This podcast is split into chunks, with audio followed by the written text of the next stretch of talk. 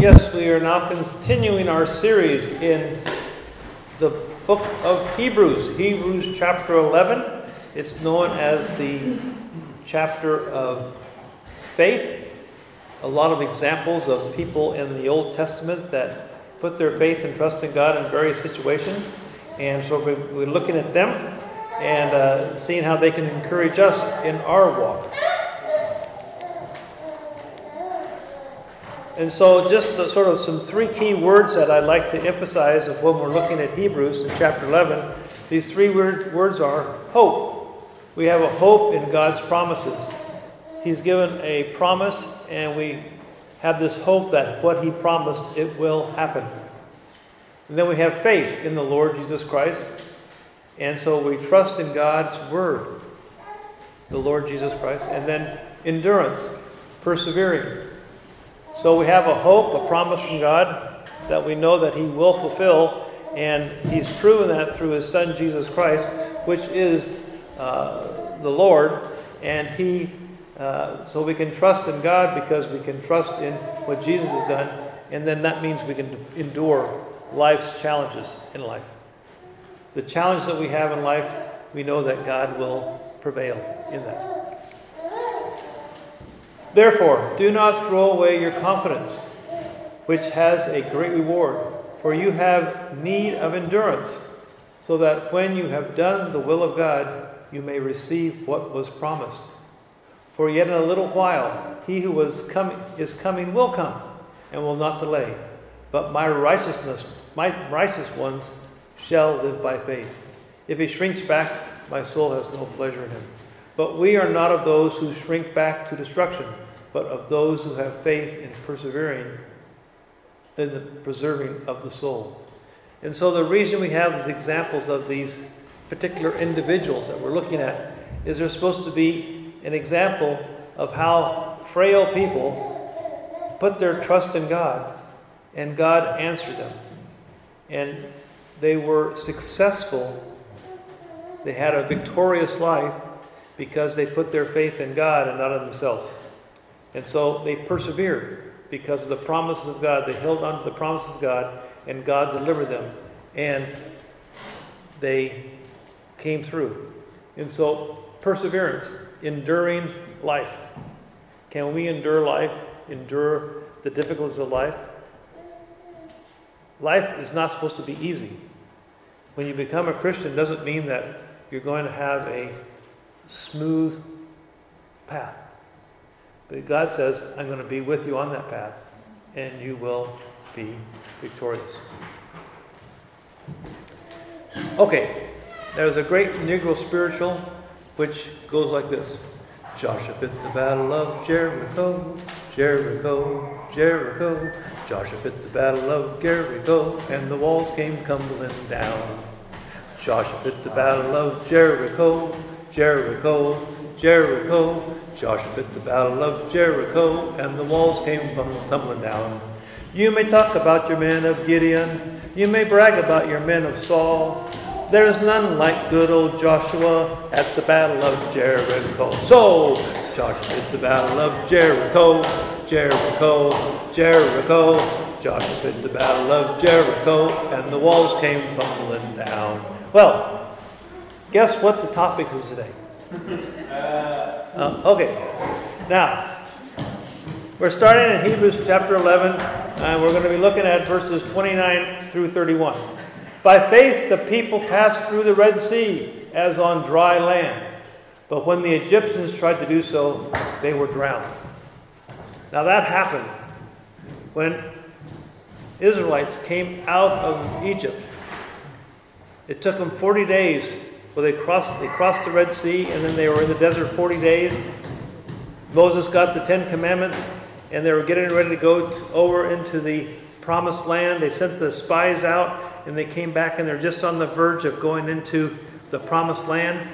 They just had this great victory because they came out through the Red Sea on dry land, and all the Egyptian army was killed, and they're ready to go. The next verse by faith, the walls of Jericho fell after the armies had marched around them for seven days. Now, this is interesting. There's 150 years between those two verses. No, no, excuse me, there's 40 years between those two verses. 40 years. There's no mention of what we know as the time of the children of Israel walking around the desert for 40 years because of their disobedience. What is this a chapter of? It's a chapter of faith, it's a chapter of obedience. So 40 years is just wiped out from God's memory of retelling the story of the faith of Israel. That might help you understand how God looks at us, of where we fail a lot of times. Yet God doesn't see that. So there's hope. When we look at our lives, oh man, I really blew it. But somehow God has a particular type of memory that He can see us in the good light. But so here we are. We're going to look at by faith the walls of Jericho fell after the armies had marched around them for 70, 70 days, seven days. Now, just as a little historical fact, around 200 years ago, everyone would, that read the Old Testament would say, "Oh, Joshua, this story is very good. Archaeologists have seen things down there in the late 17, 1800s, and so they thought it was really, oh, Jericho, the walls fell down, and so everything's fine. And so they thought this is a really good story and also can prove the Bible. Well, then some archaeologists went down there in the 1950s and 60s and started saying, wait a minute, guys, the timetable's all wrong. And so it began to be an evidence of being a sore thought, a sore spot in biblical scholarship and those of us who believe in God's inerrant word that this happened because now the archaeologists are coming back saying, well, this happened way too early. This is supposed to have taken place in 1400 BC. And so this one archaeologist said, oh, that's not possible. It happened in 1550. So Jericho wasn't even there when the Israelites came out of Egypt out of the desert and came into Canaan land, Jericho was already destroyed. And so this one particular archaeologist dominated all the literature for around 50 years. And so it's just everyone could say, you can't believe this book because historically it's just filled with stories. Well, another person came around in the late 90s, 1990s and started to relook at the excavations in Jericho. And lo and behold, he was digging and he found out, well, look, there's some things here that this other archaeologist had overlooked or discounted. He went back and checked the files. And this one previous archaeologist that set the dates at 1550 actually cheated, was dishonest. They were looking at pottery and different kinds of things. And so, if you found a piece of pottery that fit her model, she would remember and catalog. It. If it didn't fit it, she just threw it in a box. And so she just looked at all the archaeological artifacts that would support her theory because she didn't believe this in the first place. And so she established a theory that became the established understanding of, t- of the time timeline. But this new archaeologist went back and started looking and took all these boxes that were just left in some museum and he started pulling these out and found all these shrouds, uh, of uh, pottery. And what was it? It was from the 1400s. And also, they found a lot of things that actually, one of the most established archaeological sites in biblical uh, history is Jericho. The walls fell down, like they said. The, the city was under siege, but then there was storage in the city that would last for at least two years. But why did the walls fall down? It's, it's amazing. In fact, there's even one portion of the wall that's left that didn't get full, uh, didn't fall down because there's a woman that we're going to talk about a little later on, Rahab.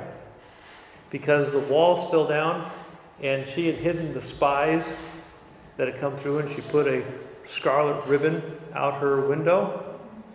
And when the Israelites came, they were given instructions don't kill Rahab and her family because they'll have the scarlet ribbon there in her window or whatever. And they found a portion of the city that's still standing. Otherwise, the, the, like 80% or 90% of the wall fell down. But there's one portion that's still there. So they think they've even found the area where Rahab's house was. So this is it's exciting to see this is an actual story that took place. And it's an example. What I thought was interesting, when we look at the conquering of the promised land, Joshua's life, they took the Israelites several years to conquer the land. There's many stories. The book of Joshua is about that. In the book of Hebrews, Joshua's name is not mentioned. The many years of conquering the promised land is not mentioned. It's just the falling of, falling of the wall and Rahab. This 40 year gap between 29 and 30 was missing. Why was it missing? 40 years of wandering wilderness because of unbelief. So let's look at that one little thing. It says this Let us draw a lesson from the fact that these 40 years are not mentioned in this account of men and women who lived victorious lives of faith. Let us not walk waste. Let us not walk waste our lives by walking in the desert when we could be entered, entering the promised land by faith, which is shown to be dynamic by obedience in turn enabling by the indwelling Holy Spirit. Let's not wander around in our desert lives for 40 years and not go into the promised land. Let's not waste our lives wandering in the desert. By faith, let's go into the promised land. In the Old Testament, Israel was looking for a promised land, while in the New Testament, we are looking for a promised life. A life Jesus promised in John 10:10 10, 10, that was not just eternal life, but abundant life, even here and now. God has promised Israel a land of milk and honey. But to we but to we who are now in Christ by grace through faith, he has promised us every spiritual blessing in the heavenly places in Christ. So let me ask again are you in the desert of disobedience? Or are you in the heavenly promise, promises by faith, living obedient, spirit enabled, abundant lives in Christ? So, just at the beginning of this, that 40 year gap, that we see between verses 29 and 30 should be an encouragement for us to make a choice. We don't need to wander around in this desert, but we can wander into the promise that God has given. So we'll continue now. By faith, the walls of Jericho fell, and after the army had marched around them for 70 days. Let's read the story of Jericho. We sung the great song. Now let's Look at the passage. Now the gates of Jericho were securely barred because the Israel, of the Israelites. No one went out and no one came in. So when we come to the story of in in in uh, Joshua, the people who lived in Jericho heard about the Israelites. And so they're at the gateway of Canaan, where they're going to come, where they have to come in if they're going to take this land. And so uh, Jericho is like the, the gateway into Canaan. And so it's a very well fortified city. And it's probably, of its time, it was the most fortified city of the time. It is impregnable, impossible.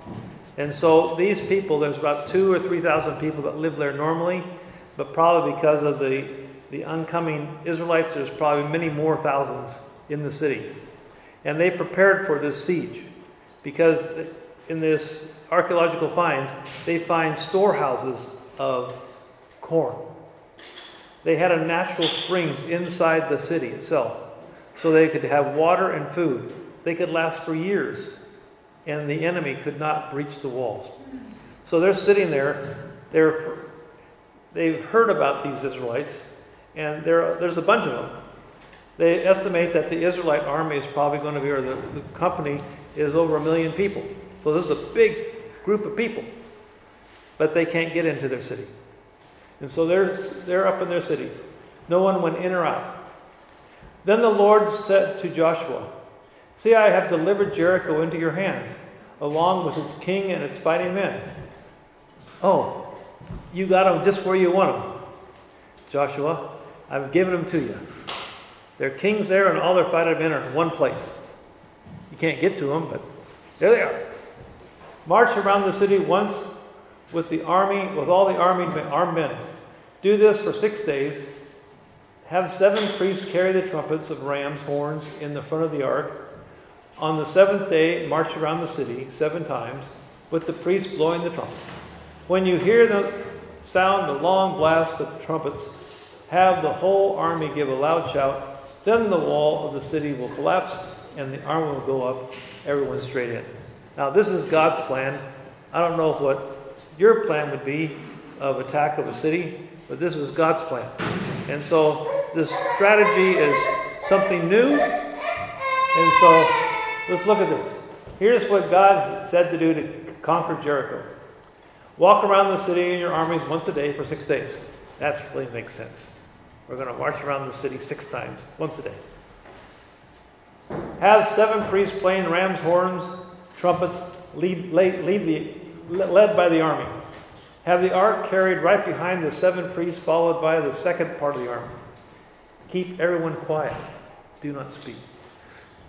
So God says to Joshua, get the troops out there, have the priests, seven, seven priests in front, and the Ark of the Covenant, and you have the, the army divided in two parts, so they're walking around. And the only thing that's happening is you hear footsteps and ram's horns. They're walking around. That's what they're supposed to do. This is a great strategy. On the seventh day, circle Jericho seven times.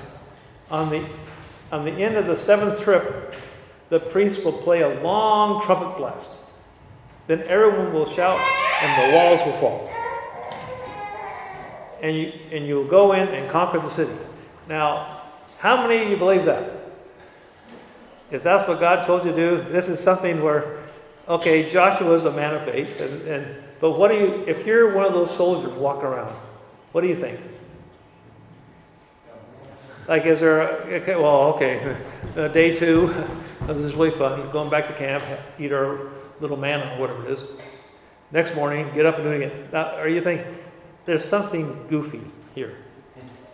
But they kept doing it. There might have been doubts, but at least they were obedient. Great plan, right? Woo! Okay. Jericho, uh, Jericho, no, see, Jericho banned, okay, here we go. Jericho barred the way into Canaan. It was a massive fortress standing squarely astride the entrance into the promised land and blocking any advance. It was Satan's device for keeping the children of Israel from entering into their possession.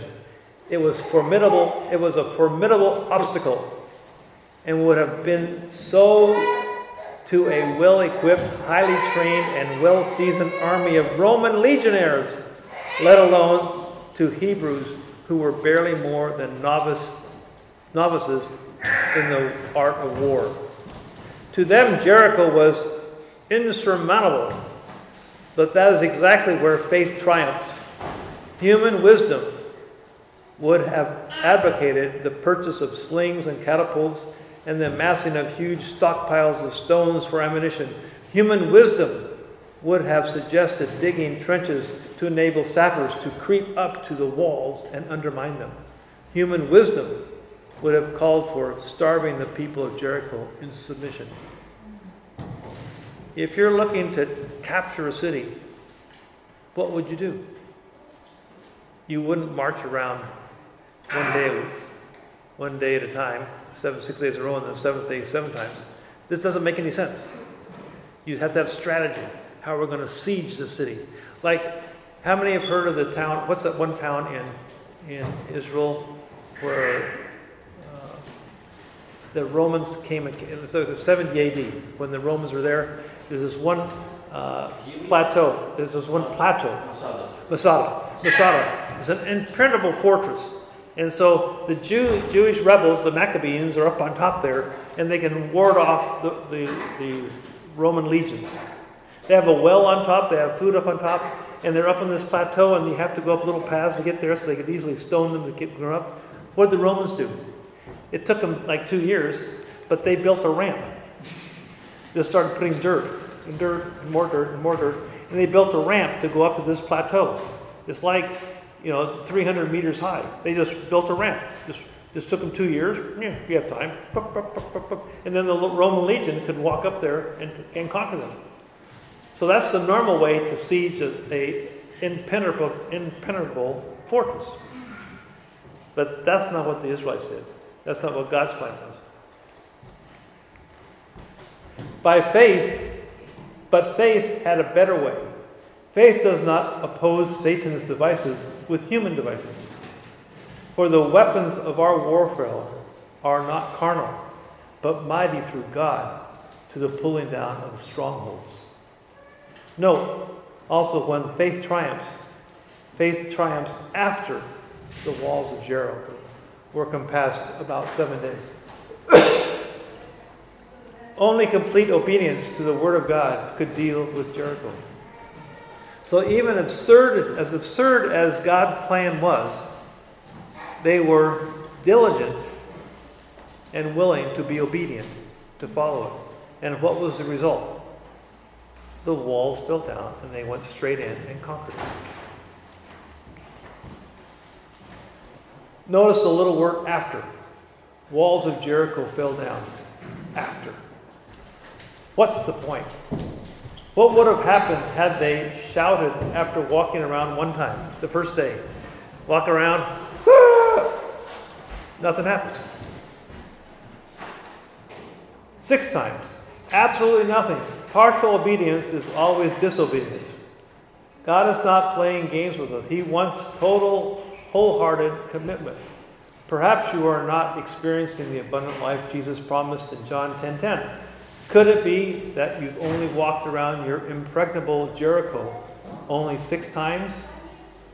That you have given partial obedience but hesitated to root out that cherished sin? Jesus wants all of our heart, not 99%. Love the Lord your God with all your heart, mind, soul, and body, and love your neighbor as yourself. That's a real simple conception, uh, con, conceptualized uh, instruction that God's given us of what He wants, how He wants us to serve Him. Hundred percent. Continue the story. So Joshua, son of Nun, called the priests and said to them, Take up the ark of the covenant of the Lord, and have seven priests carry trumpets in front of it. And he ordered the army advance March around the city with an army guard going ahead of the ark of the Lord. When Joshua had spoken to the people, the seven priests carrying the seven trumpets before the Lord went forward, blowing their trumpets, and the ark of the Lord's covenant followed them.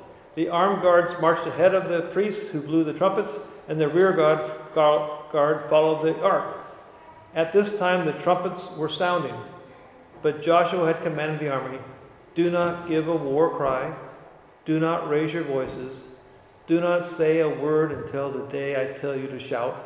Then shout. So he had the ark of the, carry, the Lord carried about the city, circling it once. Then the armies returned to camp and spent the night there. Now, this is from the Jewish side. They did this. From the Israel side. What are the people in Jericho thinking? They hear, mm, mm, No one's talking down there. So they're jeering at him. They're saying, "Oh, scaredy cats, come on, come and get us!" But there's a psychological warfare going on. Walk around a million people walking around your little city. Then they go home and camp. They do that for six days. Joshua got up early the next morning, and the priests took up the ark of the Lord, and the seven priests carrying the seven trumpets went forward, marching before the ark of the Lord and blowing trumpets. Sounds familiar. The armed men went ahead of them, and the rear guard followed the ark while the trumpets kept sounding. On the second day, they marched around the city once and returned to camp. They did this for six days. So here you have these guys doing this six days in a row. What, what, what are we doing? If you're one of those Israelite soldiers, when are we, we're getting ready for fight. Where are we going?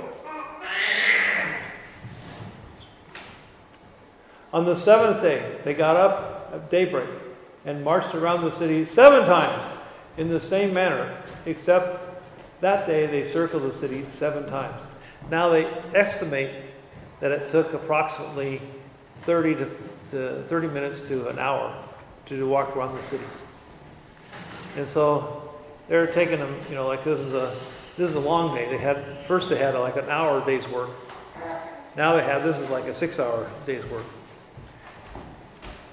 Then the seventh time around, when the priest shouted the trumpet blast, Joshua commanded the army, Shout!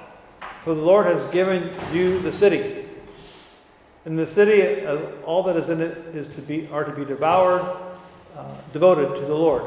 Only Rahab, the prostitute, and all who are with her in the house are to be, shall be spared, because she hid the spies she sent.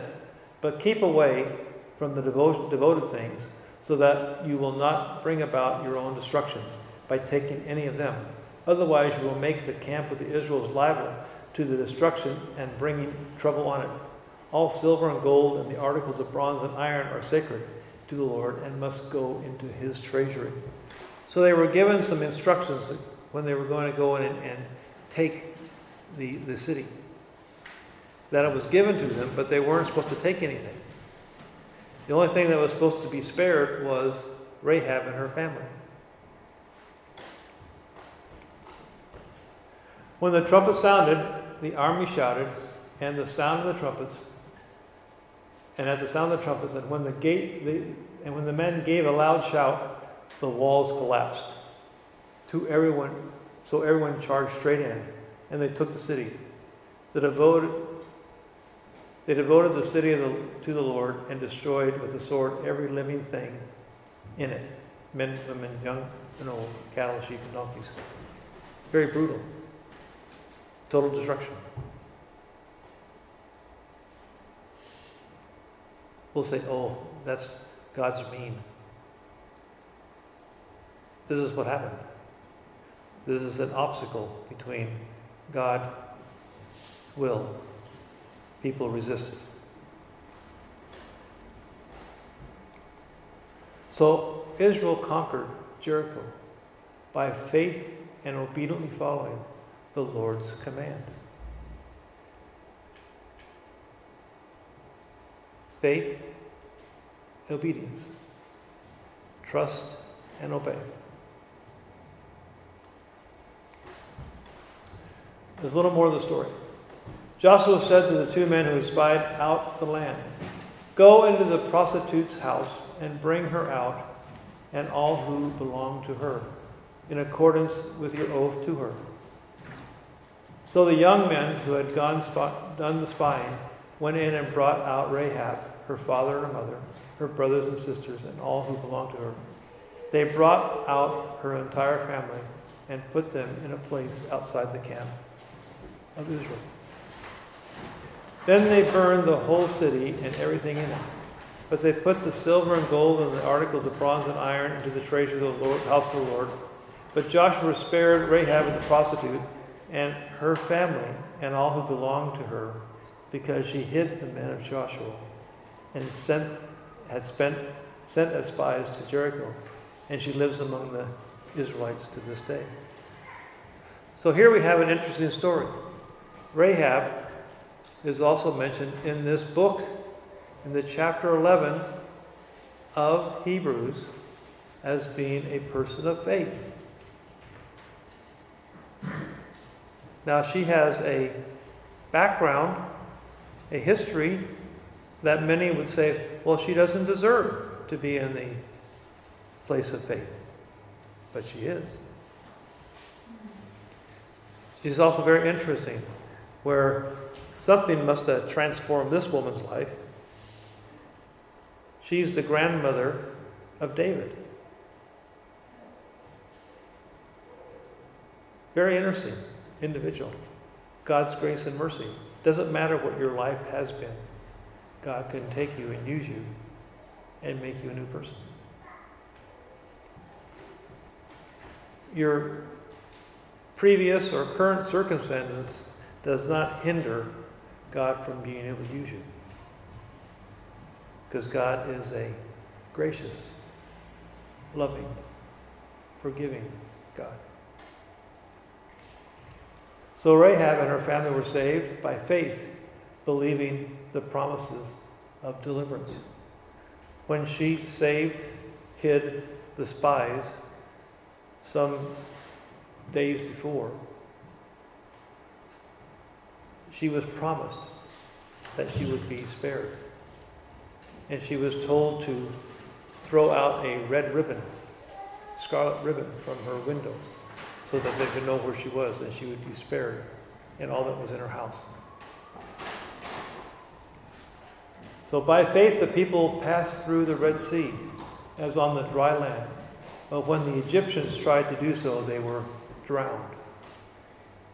Then 40 years of silence. By faith, the walls of Jericho fell after the armors had marched around them for seven days.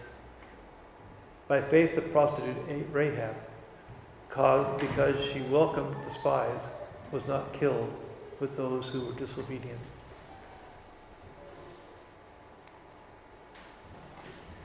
Jericho is a picture of this evil world, opposed to God. Either you are by faith on God's side with some Jericho in your life that needs to be conquered. Or you are comfortably living in Jericho thinking you are safe, but you're headed for destruction, whether you know it or not. So either right now you are one of the people with the following the Ark of the Covenant, walking around Jericho, which is a obstacle in your living in God's promised land. Or you're standing on the wall looking at these stupid people walking around. In your security, you have grain and water. You can last for two years. You can last. You can outlast those people. You're secure.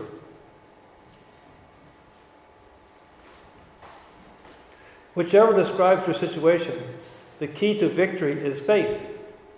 Faith in the Lord Jesus Christ and his death on the cross in your place will deliver you from the coming destruction. If you're in God's camp, faith in his mighty power will give you victory over the intimidating enemies that threaten to destroy you. With great opportunities disguised as insoluble problems. What great opportunities disguised as insoluble problems do you face? God has whatever resources you need to overcome them. Trust Him. God's provided for you if you're Rahab.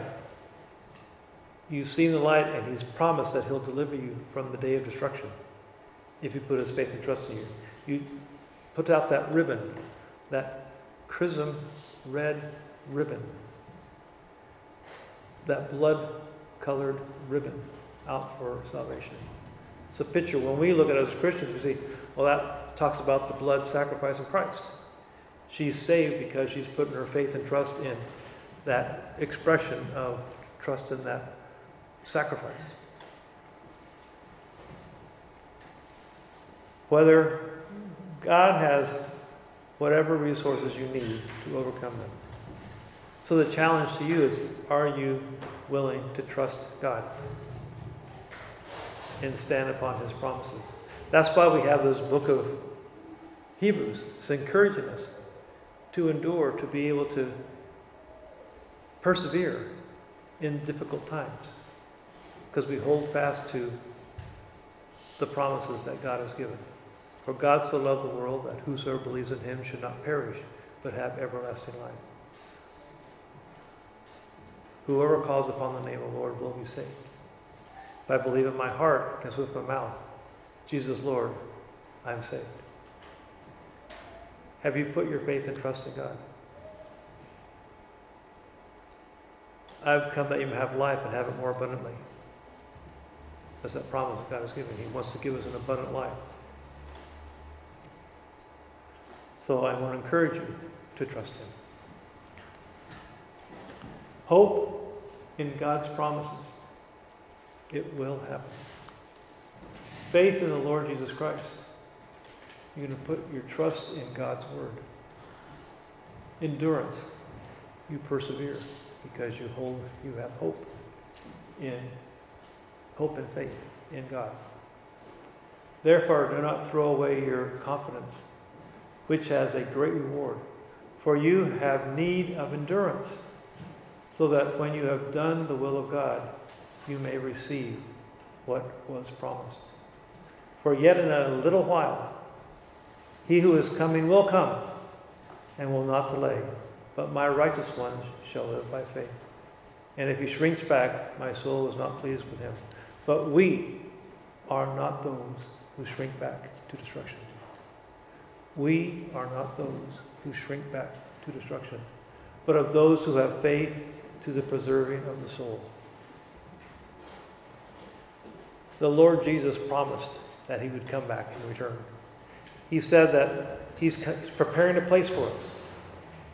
He said that he will not leave us as orphans. He'll send the Holy Spirit. He sent the Holy Spirit, which indwells each one of us that believe in him. So we also can believe that he is going to return. And that if we meet him here now or we meet him in the air, in heaven, he's prepared a place for us. Do you believe? He's promised that as we walk through life, he will give us strength to endure the indwelling of the Holy Spirit. Dear Father, just thank you so much for these words of encouragement we've received from Hebrews today. I pray that each one of us will make that decision and hold fast to your promises and put our faith and trust in you. In Jesus' name, amen.